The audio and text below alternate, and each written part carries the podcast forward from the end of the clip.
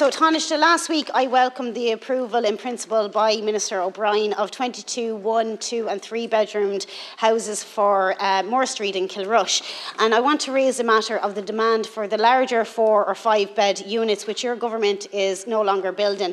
In my constituency, there are 164 families approved for four or five beds, and in my town of Kilrush alone, there are seven.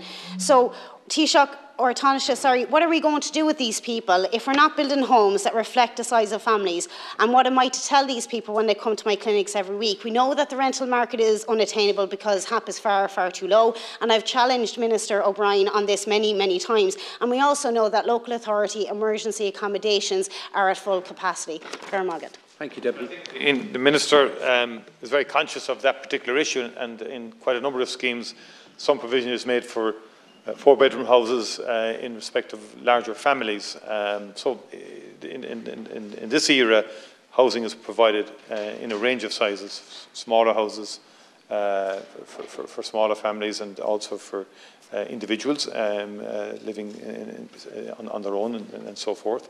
So the full range should be provided. Um, and as we build up the schemes and as we get more critical mass in house building, we, we built 30,000 house, houses last year.